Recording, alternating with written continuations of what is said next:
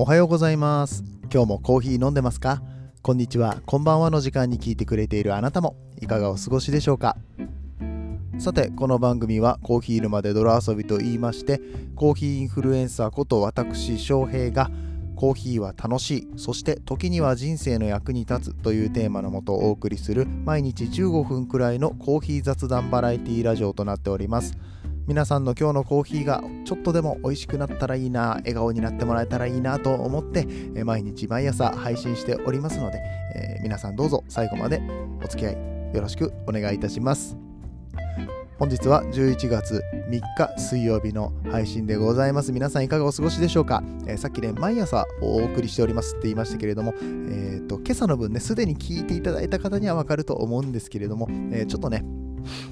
いろいろとこうずれ込んでまして、えその関係で今日は、え、っと、お昼に配信をしております。はい。えー、なんで、1個前のやつを聞いてないっていう方は、えー、よかったらもう1個前のやつからね、えー、聞いていただけると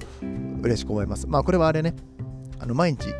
順番に聞いてるよっていう方に関してはそういう話ですね。今日から初めて聞いたっていう方はね、ぜひあのフォローのボタンを押していただきますと、えー、通知がいくようになってますからね、えー、各種ポッドキャスト、えー、Spotify、Apple Podcast、Google Podcast いろいろ使われてると思いますけれども、はい、えー、よかったらお気に入りの番組に登録しておいていただけると嬉しく思います。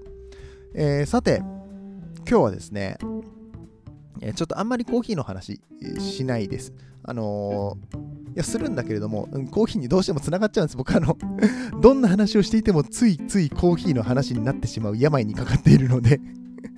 何でもコーヒーの話にだんだんなってっちゃうんだけれども、え基本的には今日はちょっとあの、あんまりコーヒーに関係のない話というか、え僕が今回ですね、今度ですね、えオーディションに参加いたします。あるオーディションに参加いたします。 Radio Star Audition ボリューム4っていうのでね、えここで、え勝ち上がっていくと、うんとラジオ番組を持つことができるっていうね、えー、そういうオーディションに参加するんですよ。はい、えー、この告知を昨日したかったんですけれども、あの普通に本編コーヒーの話めっちゃ長くしちゃってできなかったんですよね。もしかしたら、あ、昨日っていうかあれか、今日の朝の配信ですね、今日の朝の配信を先に聞いてからこれを聞いてる方の中で、昨日の冒頭でね、あの、コーヒーの話はちょっとだけ先にして、で後から告知が入るから、コーヒーの話を聞き終わった後にね、告知は別にいいわっていう人は離脱していただいて構いませんと言いましたけれども、えー、嘘です。今すぐ戻ってさっきのやつ聞いてください。1個前の放送を聞いてください。もうがっつりコーヒーの話してますからもう本当にあの止まんなくって昨日コーヒーの話が。あの全然あれでも喋りきれてないんですよ。ローソンのコーヒーの話をしたんですけれども。ね。うんやっぱりねコーヒーの話すると熱くなっちゃいますよね。僕だけですか？ああそう。でまあ、告知の方がほとんどできなかった。まあ、なんか無理やり昨日ねじ込んだけど、最後まで聞いてくださった方もいるだろうと思って、うんと、ねじ込んだんだけども、3分ぐらいね。でも今日はちゃんとそこの告知の部分について話させていただきたいと思います。で、うんと、なんだろう、今回のオーディションにかける思いとか、まあ、昨日説明会があったんですけども、オーディションの。その説明会で聞いた話がすっごくよくって、まあ、それがコーヒーに通じるところもあるなって思ったので、その辺も踏まえてお話をしていきたいと思いますので、どうぞ今日もよろしくお願いいたします。では本編やってまいります。この放送は歴史とか世界遺産とかを語るラジオ友沢さんの提供でお送りします。Radio Star Audition Vol. 4 DJ の翔平です。よっイエイイエイウォーウォーみたいな感じで盛り上げていきたいと思うんですけれども、レディオスターオーディションって何？っていう方にちょっと説明させていただきます。はい。えー、レディオスターオーディション今回で4回目になります。えー、勝ち抜き戦の、うん、オーディションとなっておりまして、まあ、予選、準決勝、敗者復活戦、そして決勝戦という形になっております。ここで、えー、決勝で1番になった人には、なんと、7ヌアントラジオ番組のメインパーソナリティとして3ヶ月間放送をするという権利をもらうことができるんですね。すごくないですか？で、しかもですよ、このパーソナリティっていうのは基本的にはディレクターさんとか番組の方針があって、うん、誰かが採用される抜擢されるっていうような、まあ、ことが多いっていうか多分それしかないと思うんですよ。特にオーディションってなったらそうなんですけれどもこのレディオスターオーディションに関しては、まあ、僕らが企画して、えー、この参加者が企画してその企画したものを作るのを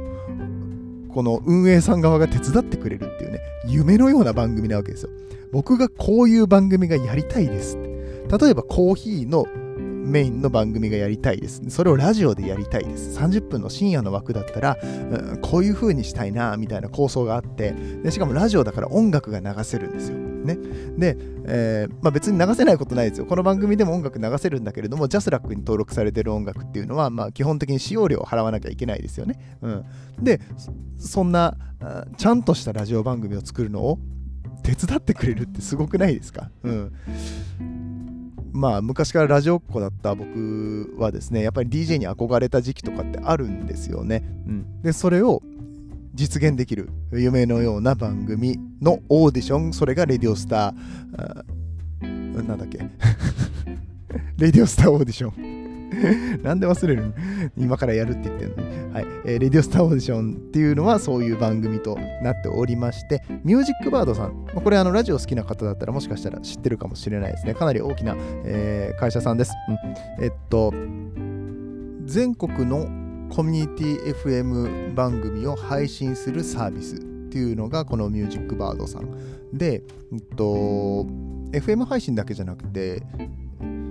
衛星放送とかもやってるっていう風に聞きました、僕は。はい。まあ、とにかく、とっても有名で、え大きな会社さんのバックアッ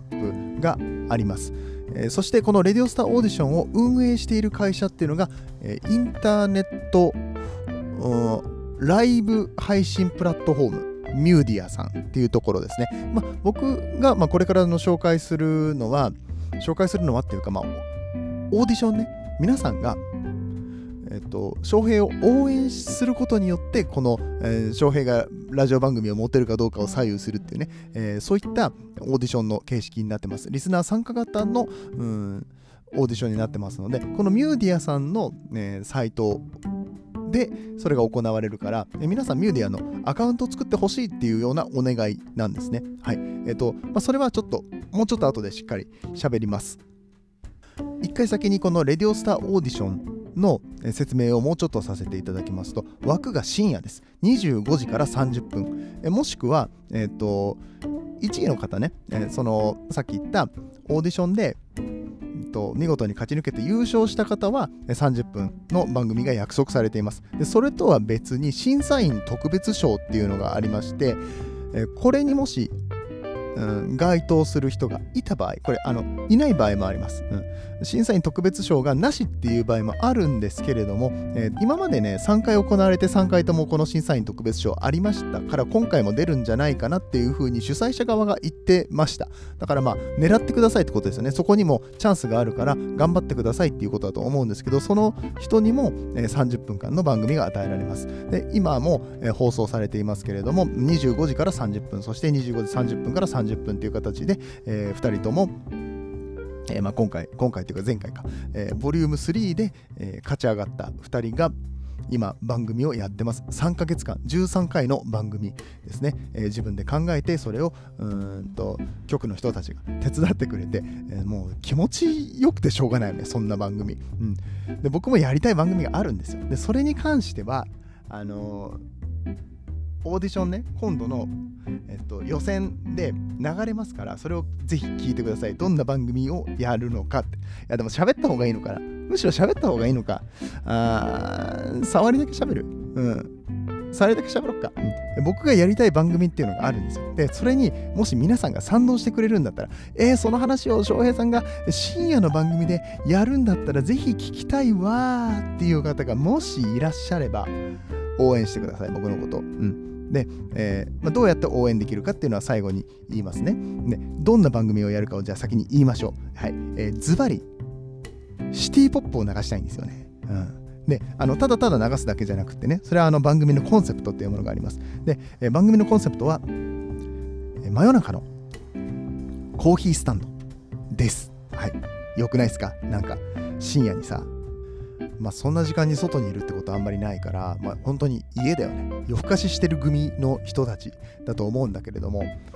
まあ仮に外で遊んでたとしてもいいや。うん、なんかもう、電車とかもなくてさ、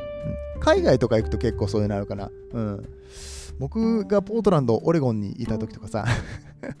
あの、1時、2時まであの遊んで、カラオケとか行って、で、終わった後にまだ空いてる店、まあ、24時間やってる店があったりとか、深夜3時までやってるお店があったりとかしてさ、ドーナツと、うん、コーヒー飲んでさ、朝まで遊ぶみたいなことがあったわけよ。そういうの楽しくないですか？うん。で、まあまあ、あの、まあ、それは置いといて、めちゃくちゃ余談だった、今の。うん。あの、深夜のコーヒースタンドがありますよ。そこのコーヒースタンドでは、世代をつなぎたいって。世代をつなぐってどういうこと？コーヒー屋さんってさ、行くとさ、いろんな人いるじゃないですか。いろんな背景を持った。男でも女でも年齢が違っても、うん、おじさんおばさん、えー、若者、うん、そして外国人もいたりとかする。でそういう人たちとなんか喋ったり喋らなかったり。でも同じコーヒー屋さんにいる。同じ空間にいる。でバリスタさんと話すわけですよ。そこにいるバリスタさんとあの仲良くなると今日こんなことがあってさ。まあ、初めて行った人とかでもさ、ちょっとコミュニケーションが取れたりとかするわけじゃん。で、場合によっては隣の人と喋ったりとか、もしくは隣の人がバリスタさんと喋ってる話をちょっと聞くとかね。あと、お客さん同士が喋ってるのをちょっと聞くとかね。みたいな感じで、まあ、なんかコーヒー屋さんって独特の雰囲気があると思うんですよ。居酒屋とかであの絡むのとはまた違うと思うんですね。ただ、ここで交流した人たちってつながりができるじゃないですか。うん、僕はあのカフェで知り合った友達とかいっぱいいます。うん、で、あのそういう人たちとはもう結構、あの、なんだろう、まあ、今神戸に住んでて、まあ、神戸のいろんなカフェ巡りますけれども別の店で会った時もああどうもみたいな感じで、うん、話をしたりとかね。ねそうやって仲良くなっていくわけですよ、えー、そこのなんか交流っていうかつながりっていうのを作っていくことができるのがコーヒー屋さんなのかなって思ったりとかするわけです。でコーヒー屋さん、えー、っていうのはもちろん飲食店ですから皆さんおもてなしする場所ですね。おもてなしの一つとしてこのバリスタのこの心遣いだったりとか所作みたいなところをお見せする、うん、なんだろう。やっぱりお店ってバリスタが作るものだと思うんですよ。えー、店に立てるバリスタとかオーナーの意向っていうものが反映されてお店の良さになってるので、まあ、お店によってね目指すところが違うかもしれないけど、えー、こと翔平がバリスタをやったらどうなるのか、え、しかも DJ だったらどうなるのか。皆さんがこのお店に来たいと思いませんか？もし思うんだったら応援してくださいっていうようなお願いになってくるわけですよ。はい、今の聞いてどこぐらいまで、どれぐらいまで応援したい気持ちになりました？もうちょっと喋りましょうか。で、あの、流す曲はシティポップです。うん。シティポップをやりたいと思ってます。これ、言っていいんかな？まあでももういいよね、別に。あの、全員応募は終わってるし、これからなんかこれを言っても言わなくても作戦変わんないと思うから別にいいと思うんだけれどまあ僕はそのシティポップをかけたいと思うんですよ。で、なぜかって言ったら、今シティポップが流行ってるからですね。うん。あの、流行ってるっていうのは、巷で流行ってる、その日本だけじゃなくって、海外でも流行ってるんですよ。うん。これ、すごいムーブメントだなって思ってるんですけども、海外の DJ とか、日本でも若い DJ がこぞって80年代、90年代のシティポップのえ、この円盤、EP とか LP っていうのを買いあさってるっていうのが、まあ、実は音楽業界の人たちはよく知ってるんですね。でもこういうのって今のうんと、50代、60代、まあ、いわゆる僕のお父さん世代ですね。僕今35なんですけれども、そこら辺のお父さん世代が、うん、聴いていた曲、懐かしい曲って感じですね。で僕はちっちゃい時に聴いてました。うん、あの子供の時に。お父さんお母さんが車の中でかけてた曲とかね、カラオケで歌ってた曲っていうのを聴いてるから、まあ、ある意味懐かしいけど、子供の時の話だね。大人になってから聴くシティポップってまたちょっとイメージが違うかもしれない。うん、じゃあ僕らよりも若い世代はどうかって言ったら、もしかしたら知らないかもしれないよね。古き良きシティポップなんだけれども、最近流行ってる。よく聞く。なんか一周回って新しいとか、一周回ってめちゃくちゃかっこいいじゃんみたいな話になるかもしれないじゃん。で、だけど、このシティポップっていうものが繋いでくれるわけよ、世代を。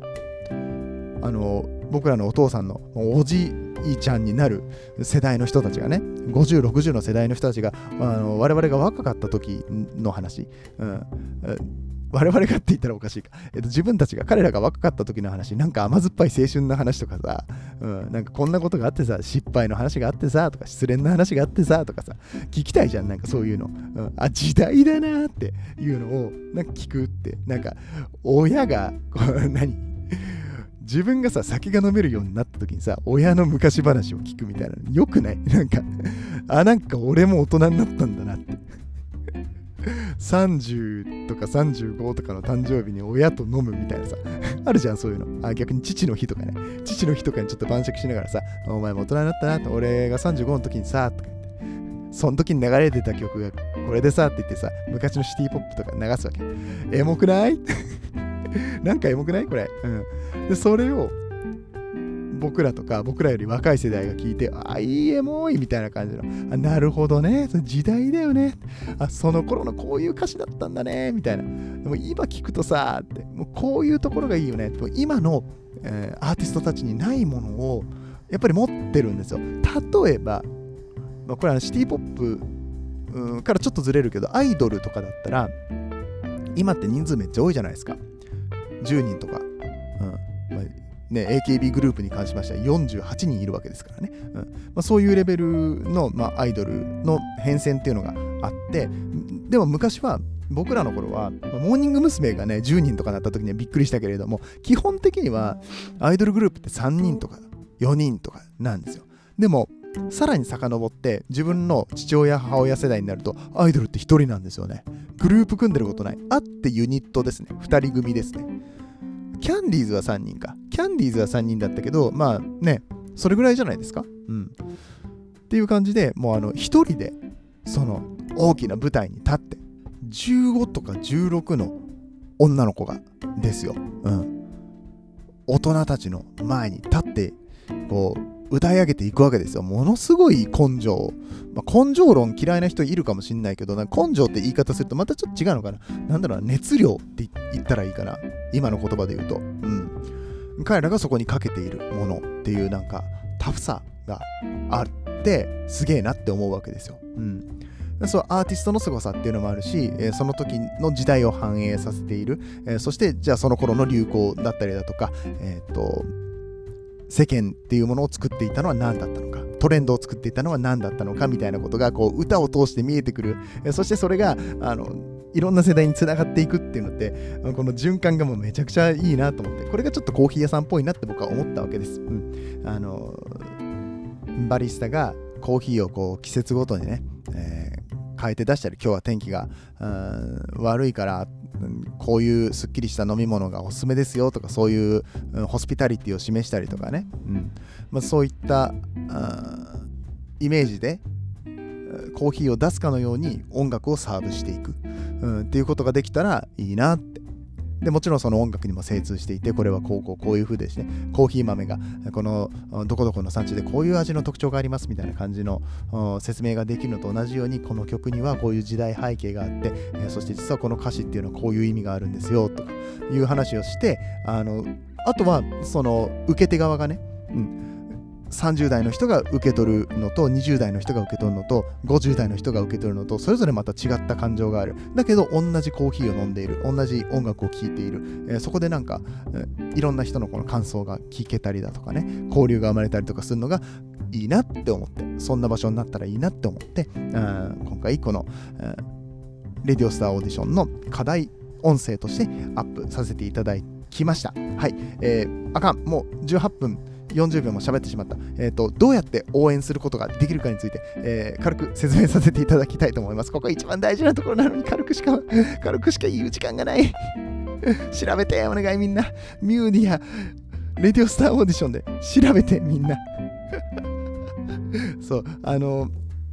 このミューディアさんで、えー、誰かを応援するには、アカウントが必要になります。ミューディアのアカウントっていうものが必要になりますので、えー、まずはですね、このミューディアで検索してアカウントを作成してください。えー、新規でアカウントを作成すると90ポイントもらえます。はい。えー、今90ポイントっていう話が出てきましたけれども、このポイントを、まあ、あの投げ銭みたいな感覚で、えー、この応援したい人に入れていくわけですよ。投票していくわけです。そうすると、あの、たくさんのファンがいる人は当然押し上げられていくわけですね。うん、10人のファンしかいない人、100人ファンがいる人であれば、え当然100人のファンがいる人たちがちょっとずつこう応援のポイントを上げることができれば、えー、まあ、順当に勝ち上がっていくわけです。ただ、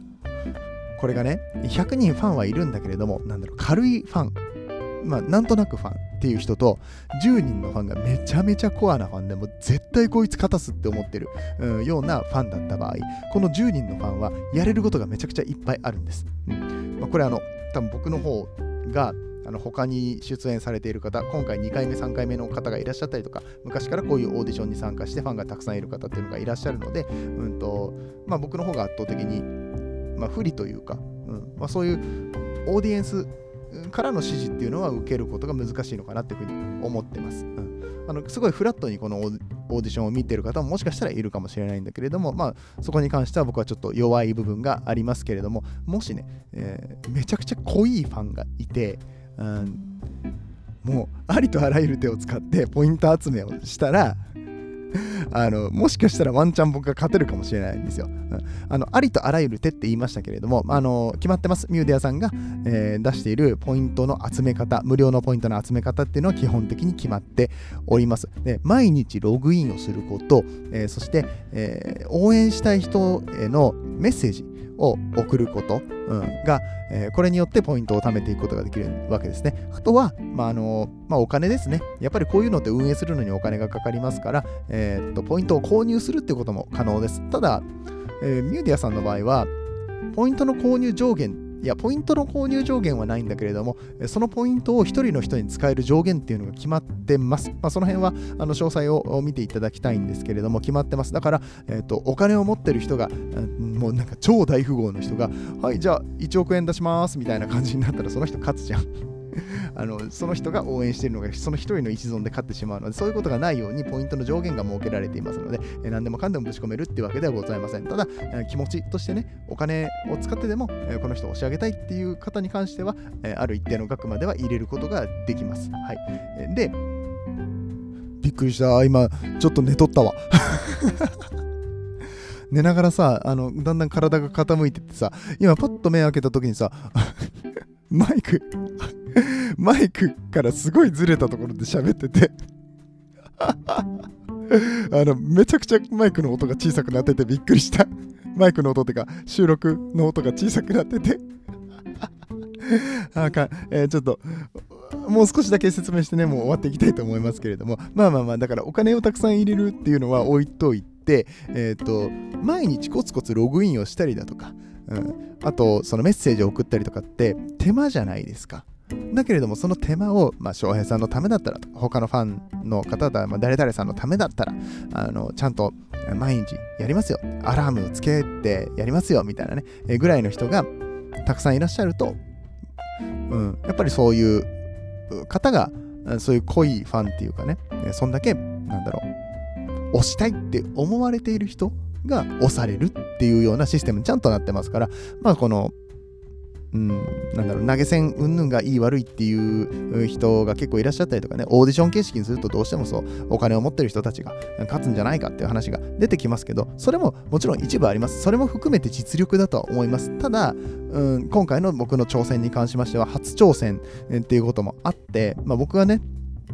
あの、おしゃべりをこれからなりわいにしていくにあたってコーヒーのことばっかり勉強してちゃダメだなって思って、うん、だからこの、えー、音声配信っていう部分にもうちょっとフォーカスした時にラジオだったりとかね、えー、そういったところでも影響力をもっとつけてってあ翔平さんがあそこのコーヒー美味しいって言うんだったら飲んでみようかなとか、うん、翔平さんがあのコーヒーで、うん、この環境をもっと良くしていきたいというふうに思うんだったら、思ってるんだったら、もっと手伝ってあげようかなと、クラファンとかやった時にね、支援しようかなっていうふうに思ってもらえるような人に影響力を持つためには、あのこの音声配信っていう部分で、えー、もうコーヒー関係なくても支持してもらえるようなベースっていうのは作っておきたい。僕はもうコーヒーが好きですよ。もうコーヒーで世界を平和にするっていうことを、もうあの第一目標にしてるわけですから、ここに関してはブレないんですけれども、やっぱりこの音声っていう部分、ここをプラットフォームにしていくんであれば、絶対的にやっていかなけ部分、いけない部分だと思ったので、まあ、今回この新しい挑戦、新たな挑戦として、えー、やっていくわけです。うん、で、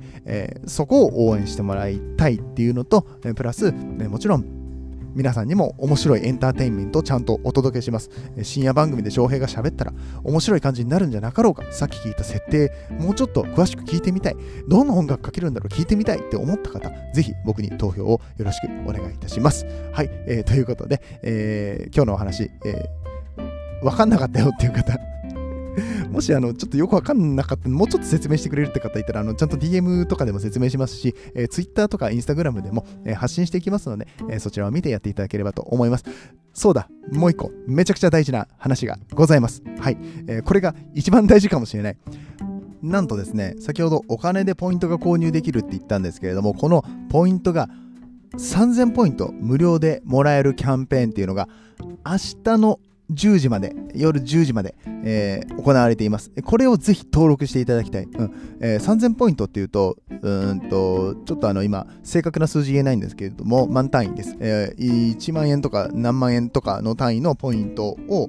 多分3万円じゃないかな。多分1万ポイント、1000円で100ポイントとかだったと思うんですよね。うん。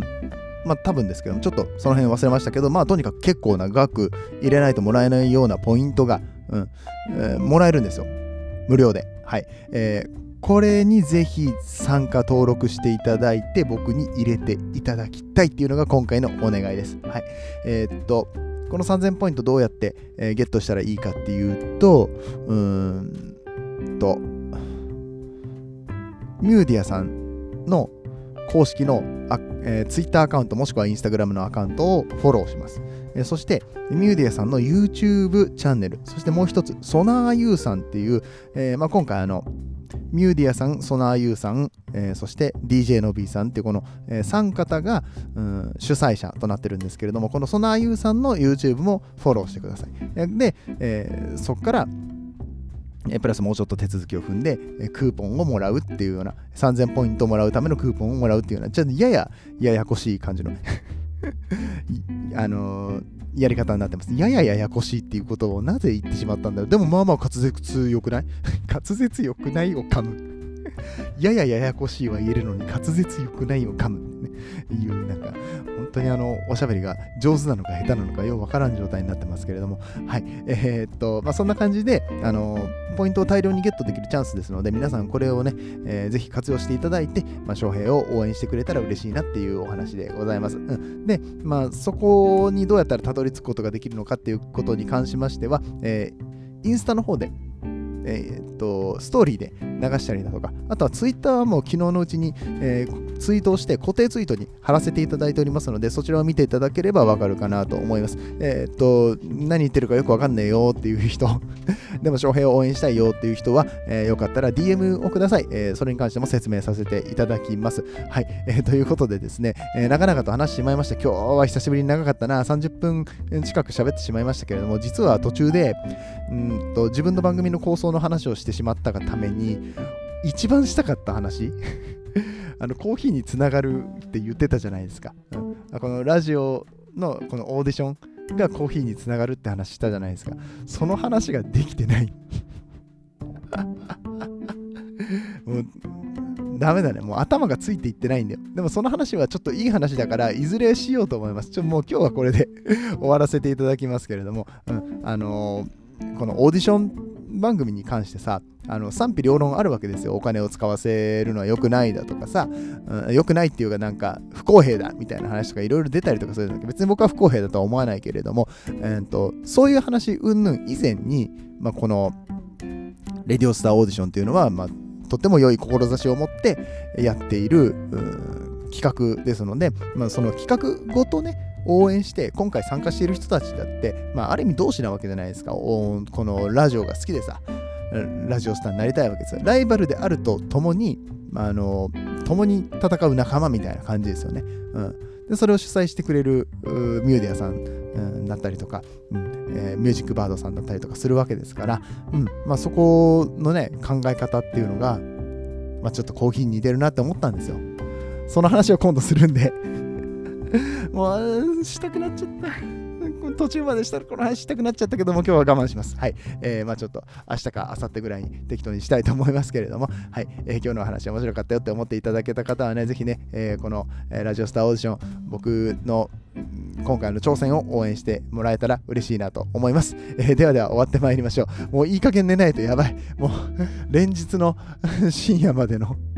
作業が、もうしかも全然なんか他にやらなきゃいけない作業もいっぱいあるのにさ、ね、えー、音声はやっぱり楽しいからね、喋ってるとね、ついつい喋っちゃうんですよ。昨日も30分喋って、昨日っていうか今日の朝か、今日の朝の配信の分も、えー、そして今の配信の分も、えー11月3日の、え現在午前3時45分でございます。もうこんな時間まで撮ってね、うん、明日仕事ですからね、祝日なのに。明日じゃないよ、もう今日であと3時間したら起きなきゃいけないの。もうやばい。えーという感じなんで、えー今日はこれで終わっていきたいと思います。ではではまた明日お会いいたしましょう。お相手はコーヒー沼の翔平でした。次はどの声とつながりますか？